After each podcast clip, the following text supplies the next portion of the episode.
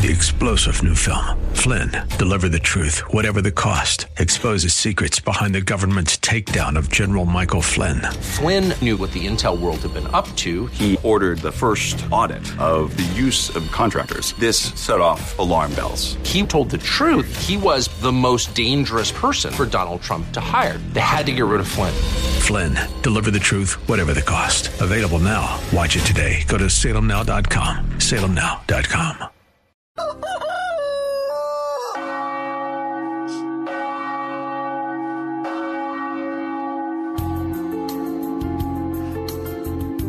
Good morning, my dear friends, to all our dear audience on KNUS 710 AM or via podcast. I welcome all of you.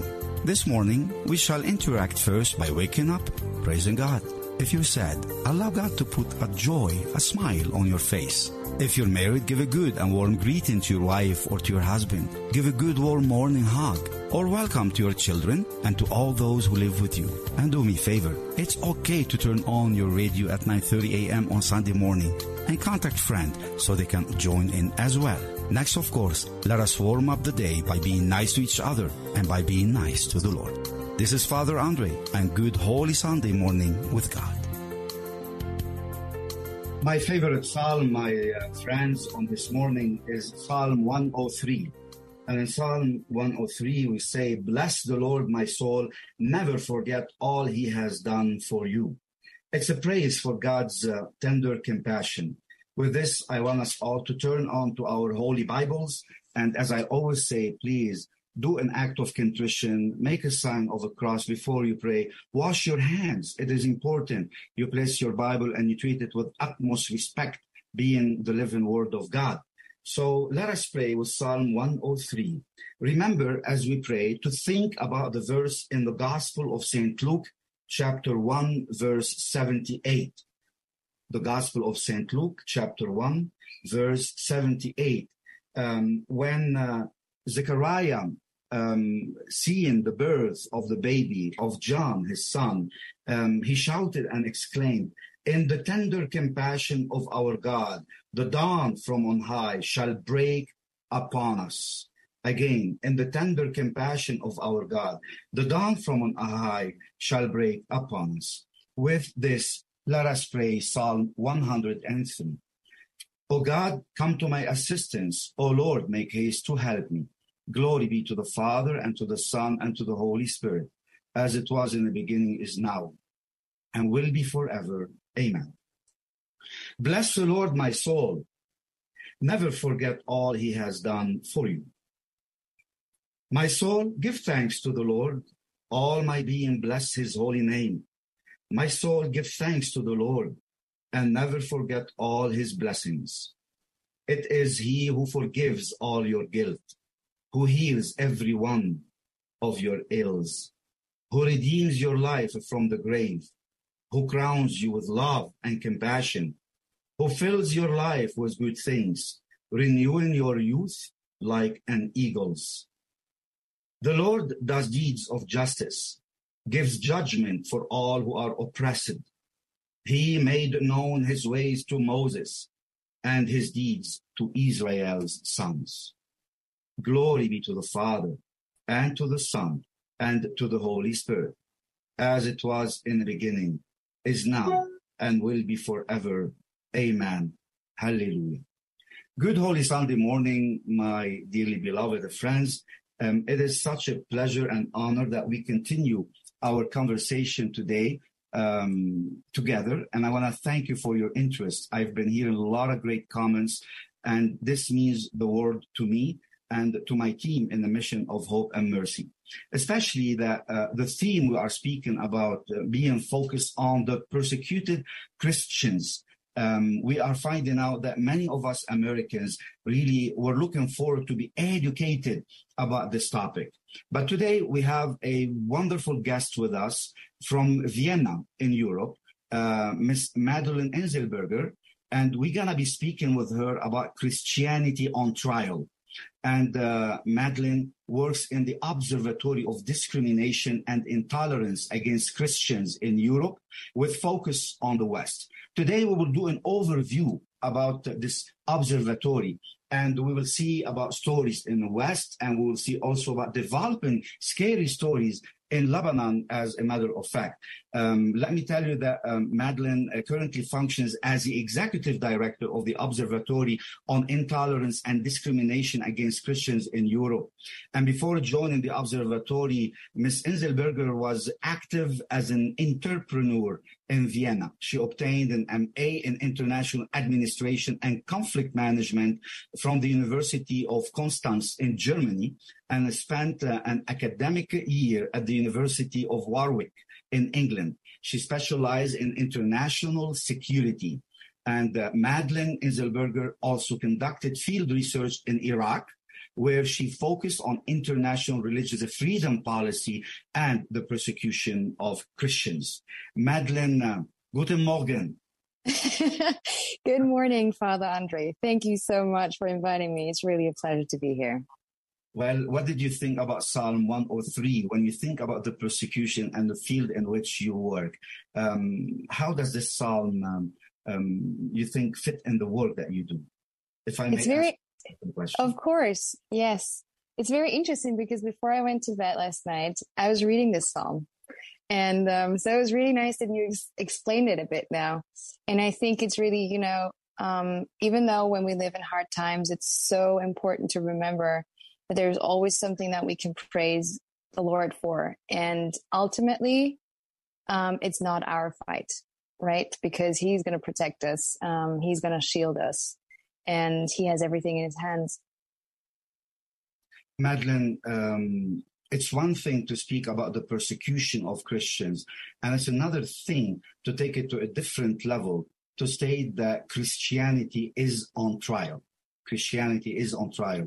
I think they're, they're, similar in terms of what the perception will be, what the actions will end up being, what the aggressions will end up being, the violent acts, the bullying, the discrimination, the blackmailing, the coercion, um, the tactics of intimidation that the church or the people of the church suffer from. They could be the same, but it's one thing to speak about persecution. It's another thing to speak about um, a church or Christianity, an entire religion being on trial any thought? Can you elaborate?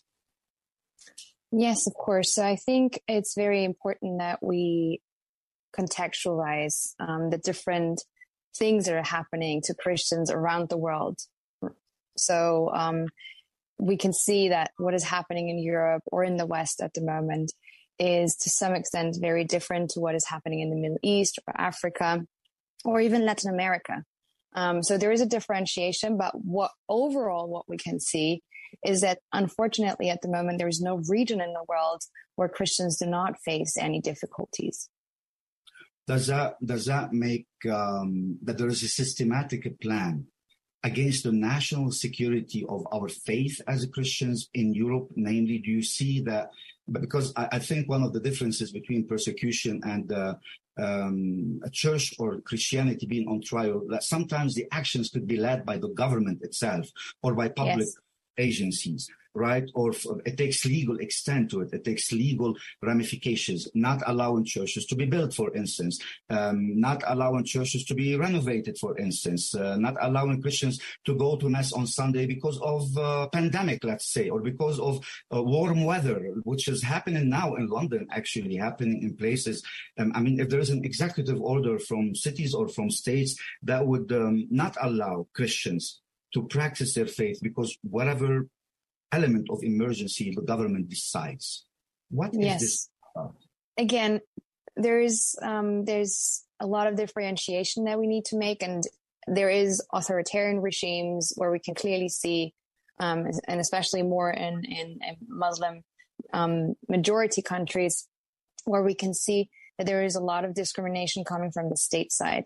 Or also when it comes to um, India, right, where we have problems with uh, religious nationalism, or when you look at China. So everything, every mindset that does not does not fit into the communist um, agenda uh, is an enemy. Is uh, so not just Christians. Um, and then in the West, what you can see is that yes, we do have like this erosion of our Christian um, Judeo heritage, and that it's not just an, a religious illiteracy from the government side, towards um, Christianity, but that there is an actual bias against it. So there is um, very specific narratives that work in the background of this, and specifically in the West, a narrative is Christians are ought to be the perpetrators and not the victims. So even though we have the numbers, even though uh, we have reports and studies that we already published where we can say, you know, there has been a huge uh, media bias or Christians start to self-censor themselves um, to a high degree, especially at universities. Among the religious um, Christians currently face um, most hate crimes attacks against their places of worship. There's not enough protection from the state. We can also see, for example, in France or in Scotland, that the yeah. regulations you said something very important, and I like to uh, pick up on that so our listeners can identify. This is Good Sunday Morning with Father Andre KNUS, 7:10 a.m. Uh, was Madeline Enzlberger from Vienna speaking about acts of intolerance and discrimination. An observatory that watches for these acts against Christianity in Europe was focused on the West, and uh, we're gonna speak a little bit uh, about the Middle East. Madeline will be with us on the show for many episodes. So I recommend that all of our friends will continue to call their friends and make sure um, you watch the show um, every Sunday morning on KNUS. Um, Madeleine, you said the keyword, and I want to pick up on it. You said that even though we have the data, we have the facts that Christianity is being discriminated against, is being uh, not tolerated, whether by government or by universities, by many platforms in society. Yet Europe still treats Christianity almost as a perpetrator rather than as victim. Please, can yes, you? That's correct. Elaborate on that. Make the people in America understand that. Okay. So um, the biggest problem at the moment is maybe I have to outline a bit what the observatory is doing so you get a be- better picture on that first. So Please. the first, so one of the things, there's two aspects that we focus on. The one is hate crimes. So we do monitor hate crimes. Um, which um, means that you have so a hate crime is um, just um, any crime plus a bias that has to be attached to the crime um, against a specific group, and in this case, against Christians. A lot of people ask us, why do you monitor that? Um, the reason we monitor that is because it is a very good indicator of a current social climate and the potential um, of a growing hostility against a specific group. This is also why we work together with the OSCE, which is the Organization for Security and Cooperation Europe, which the US is also a member state of because they annually publish a hate crime report for that given reason. Um, because it is very important um, to observe what is going on within society um, if you wanna if you wanna um, check the security, you know, um, of the country. So that is one field that we work in, and there we have so for the last year um, there were over a thousand hate crimes against Christians in Europe. although I have to Yes, a thousand. But that's only a thousand cases that were reported by civil society organizations. So there is also government statistics. So, for example, in France, uh, you have three hate crimes against Christians um, every day. So that's a very severe number, right? And why is it important that civil society is the one who is reporting the acts of discriminations against the church? So you're telling me if a bishop or a pastor or a priest or a, a worshiper in any given tradition of Christianity, they self-report about incidents. Does it count the same or it has to come from a civil society group? Yes. So um, the OSCE mainly works together with civil society organizations, but individuals can approach us or other organizations. Although I do have to say we're the only one that works on a European levels at the moment. So individuals can approach us and report a case. So on our website, um, intoleranceagainstchristians.eu, you'll find a button that says report a case. Um, and this is how we, we usually handle it. I know I, I, met you in Washington, D.C. at the International Religious Freedom Summit.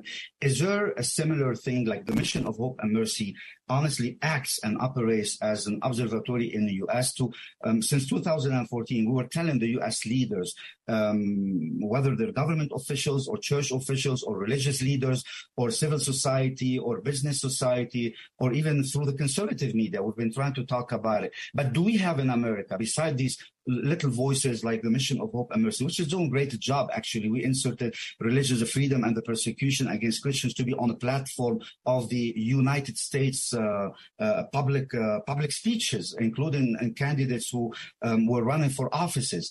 Um, do we have an organized observatory in the U.S. for discrimination and intolerance against Christians, or it's time that we do one? So far, um, yes and no. There is no official observatory. There is um, some organizations who definitely do monitor those developments. I mean, there is, you know, um, ADF, so Alliance Defending Freedom, but they're more focusing on on the freedom, so the intolerance um, part. ADF, uh, Alliance Defending Freedom. Exactly. So they're all lawyers and legal experts, and those are the ones who also go to court with you if you um, have a problem as a Christian, a legal problem. We also um, have Thomas More Society, if I'm not mistaken. It's another legal firm as well in yes. the US. Uh, but we don't have an observatory to defend the persecuted Christians or acts of intolerance against Christianity per se. I think in America, no. In, in, the context of religious freedom. We defend religious freedom. And unfortunately, it seems that when we defend religious freedom, um, the message of the persecuted the church um, gets a little bit uh, shone down. Like um, yes, but why is that? We were in DC and we saw a little bit of of uh, uh, these events. What yes. is the challenge? So, as I mentioned it before, so this is actually coming back to what the observatory is doing. So, this is the second part that we focus on, and that focuses on the f- fundamental freedom of uh, freedoms of Christian. Um, so that means religious freedom, freedom of speech, freedom of conscience, parental rights. Parental rights is a huge issue um, at the moment because uh, school curriculums um, get changed um, constantly. Can you repeat um, that, please, for our listeners, Madeline? Parental rights. So you're talking yes. that will cover the um, sex orientations, the gender and genderlessness, uh, yes. the school education, um, yes. all sex, the rights of parents. This is important for us in America to understand. Yeah. These are persecution against Christians, right? Well, this is what we consider to be um, a case of intolerance or discrimination against Christians. Yes, because when you when we talk about parental rights, um, and this is a human right. Okay, so we're not. This is not a definition that we made up or anybody else. Um, so this is in the Human Rights Charter. It says um, part of your um, parental rights is that you are allowed um, to raise your children in accordance with your belief. So I give you an example. Um, for there in Scotland, they changed the legislation and the legislation now says that children from the age of four on are now able to determine their gender. So they come to kindergarten and say, okay, I'm not a girl anymore. I'm a boy now. And the kindergarten teacher has to affirm the gender and the parents are completely left out. So even if the parents would say, no, we, you know, we don't agree with that, they don't have a say in that anymore. Wow. So because today, and we have um, probably we are over the half of our first episode, you and me, on uh, this beautiful radio station, KNUS, 710 AM. Good Sunday morning with Father Andre, with uh, Madeline Enzlberger from the Observatory of Discrimination and Intolerance Against Christianity in Europe, was focused on the West. Um, Madeline, as an overview, uh, Christianity on trial, Christianity being persecuted. Christianity on trial gives the context that Christianity is accused of something. Christianity mm-hmm. that is being persecuted, it gives uh, the uh, perception, it's a reality of actually being unjustly treated um, and being violently treated, as a matter of fact. Is Christianity, is there, is there any truth, any foundation for Christianity to be on trial? I would say partly yes, because what we can see now that there is some um, dynamics, there's a dynamic that we, that we call secular intolerance, right? And um, so this secular intolerance means uh, we're not talking about secularity, right? Secularity is something good. It divides the state um, from the church, so it protects both parties in this relationship. What we're talking about is a form of ideologically infused um, secularism. So the state is not neutral towards religion anymore, but there is a bias. And um, what we see at the moment is that there is not just an anti-religious bias, but there's a specific anti-Christian bias. But that holds true on different levels of government. And as we're also talking about Europe, um, that is um, very much true, unfortunately, at the moment um, at the EU level. So we have numerous cases of um, whether it is um, members of the European Parliament or also European commissioners um, who have, for example, stated that you know, do you remember the, the, the horrible massacre that happened in Nigeria, right? Absolutely. So you would, you would definitely say, well, this is, is this is a definite case of persecution against Christians because it happened on Pentecost. It happened inside of church. People were slaughtered. I mean, it was horrible, right? Five more, please, since I saw you two weeks ago in, in, in the capital here in the US. And by the way, we have five more minutes. I want to tell our okay. listeners. No, I just, I just need to. is a perfect, uh, um, from Vienna. Her language is Deutsch. Her language is German. She visited the United States probably for the first time in uh, one month ago. And English is her second language. So I want to congratulate you. You speak much better Thank you. Beautiful, beautiful well, I can also speak with a very thick German accent if you pr- prefer that. well, um, no. You know, so, uh, the topic needs to be light because it's morning in, in America. Yes. I know, but the topic is heavy at the same time. Yes. It's concerning. It's really concerning what I want to. It is. Uh, if you were to wrap up in this in this first episode uh, and to give assignments, to give specific assignment, one or more, for mm. our listeners, um, why do they have to care for the persecuted Christians and how is it affecting us here in our freedom, in our family, in our yeah. faith, even in our existence as a nation in America? What would the assignment be? Okay. So, first of all, I would say don't be afraid. That's very important. Um, yes, those things are happening and they're horrible. Um, but it's not that the time is too late and it's not that we can't do anything. And also, I think a second thing that is very important is to always remember, um, you know, that we don't get into this um, fighting position where we feel like we have to fight people now, right? Or where our heart is filled with anger or rage, which is also understandable at sometimes, but it's not going to bring us anywhere because we can't, can't defeat evil with evil. We know that very well.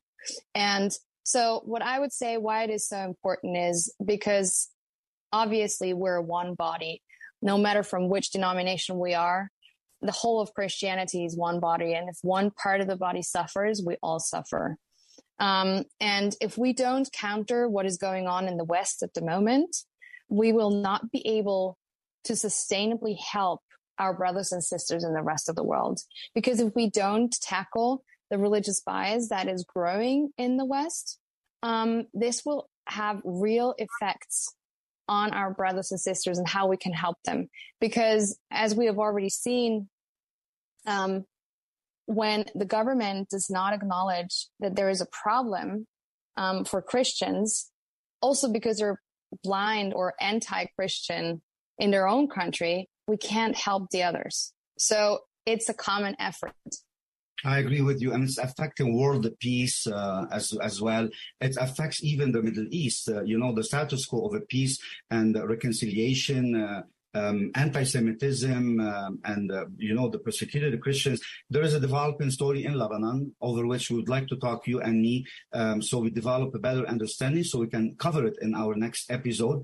Um, you know the Maronite Bishop of Jerusalem um, earlier um, about about before this show was recorded uh, was arrested actually uh, was held captive by the Lebanese military on the border as he was coming back from Jerusalem to Lebanon and uh, they held him for um, 11 hours. They took his cell phone, his private property, um, his belonging, his luggage, and the, one of the major accusations is that he transported medication into Lebanon to help families, beside that he had his own personal medication. And this was considered by the Lebanese military as an act of treason against Lebanon. Can you imagine what does this mean for the peace talks between Israel and the Arab world? Um, you have one minute to answer this because we want to conclude the show with you and uh, just open with the spectrum for the future that we cover these topics. Yes. So I mean, it's another example, I think, of um, politi- politi- politicization. Sorry. So this is another example of the politicization of um, religion, and that's very unfortunate. Uh, it's being abused, and it even goes to the highest level. So it seems like there's no um, limit to that. And I think, especially when it comes to religion, the West needs to wake up and realize that it is, an, is a very important social reality that we need to account for. So it needs to be part of our analysis.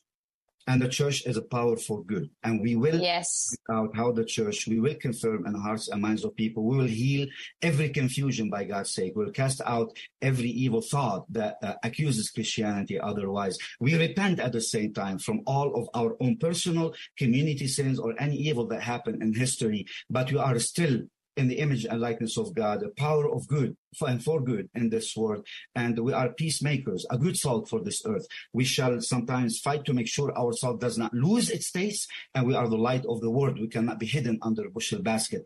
Um, Madeline Enzlberger from the Observatory of Discrimination and Intolerance Against Christianity um, in Europe. Thank you for the very first episode as an overview. And we pray with you that the Lord is compassion and love, slow to anger, and rich in mercy. His wrath will come to an end. He will not be angry forever.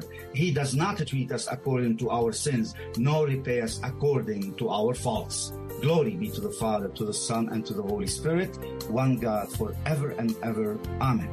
Amen.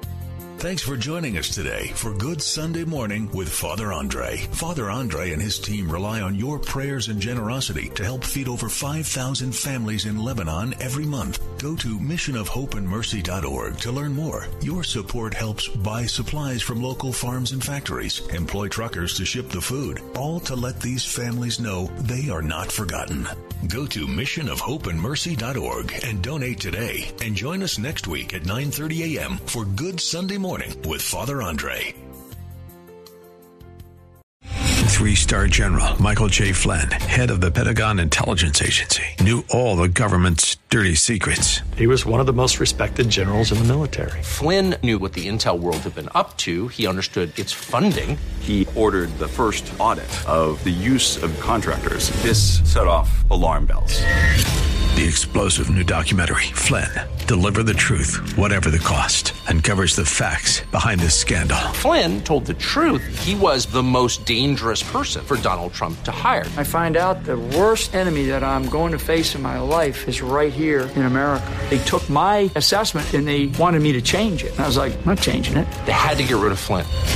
With in depth interviews, archival footage, and never before seen personal records of the man behind the headlines. I just felt like I was drowning. Flynn, Deliver the Truth, Whatever the Cost. Available now. Watch it today. Go to salemnow.com. Salemnow.com.